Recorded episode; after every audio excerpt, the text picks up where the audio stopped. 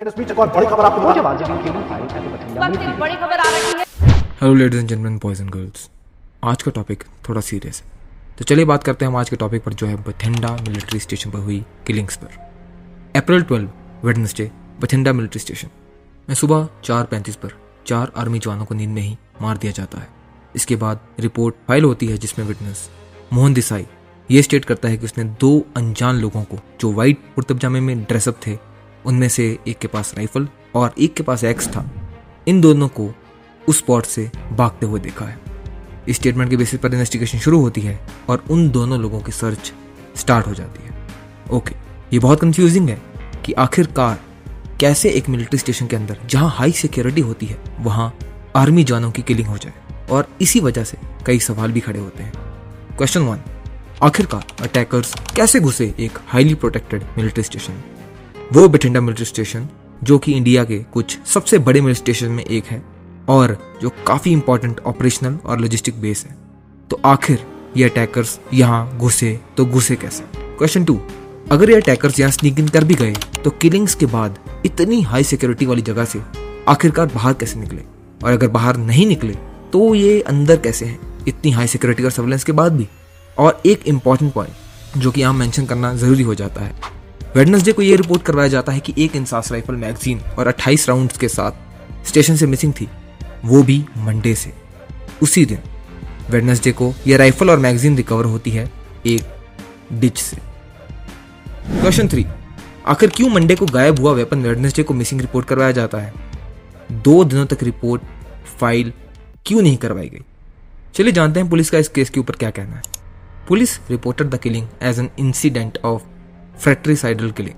They have identified two people in civilian clothes and have launched a search for the same.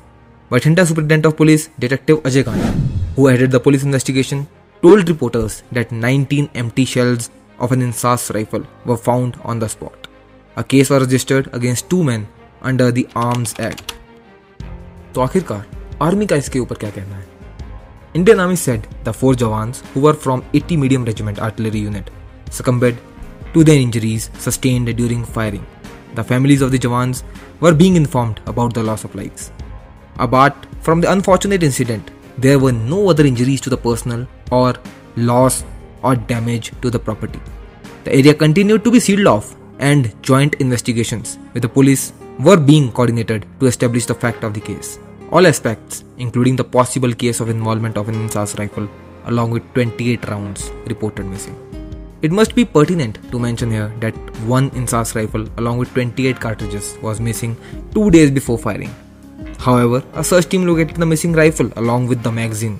A forensic analysis of the weapon will be carried out to ascertain further details. इतनी information जान लेने के बाद बहुत rumours फैल जाती हैं कोई इसे खालिस्तान से लिंक करता है तो कोई इसे टेररिस्ट के लिंक बताता है एक दूर बैठे अनजान आदमी को यही लगता है कि शायद ये कोई फिदाइन अटैक था जिसमें टेररिस्ट ने स्नीक इन किया और किलिंग को अंजाम देकर निकला। और अब शायद जॉइंट ऑपरेशन लॉन्च किया जाएगा। अब हम आते हैं अप्रैल सेवनटीन 2023 को, जब इस केस को सॉल्व करके सब रिपोर्ट्स बाहर आती हैं।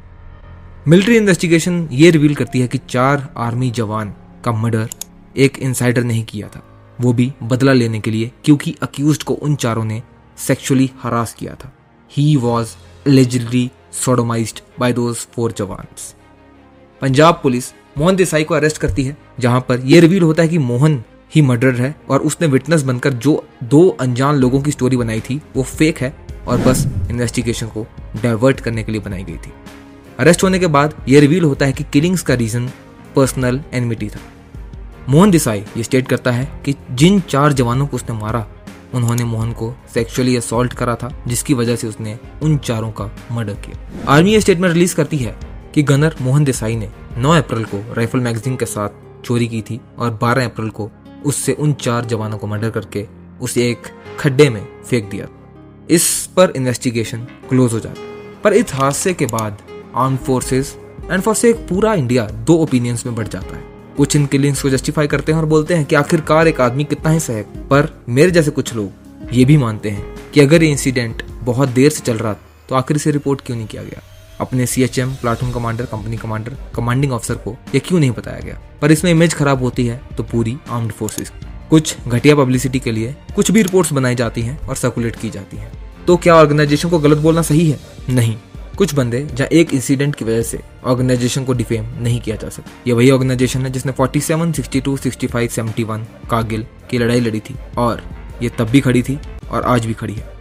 बहुत सारे र्यूमर्स और बहुत सारी मिस इन्फॉर्मेशन ने हमें मजबूर किया कि हम ये वीडियो बनाएँ और आपको सही इन्फॉर्मेशन दें और आपको एक सही ओपिनियन बनाने में मदद करें। तो इस टॉपिक पर इतना ही। पर जल्दी ही मिलना होगा इसी चैनल पर। जय हिंद।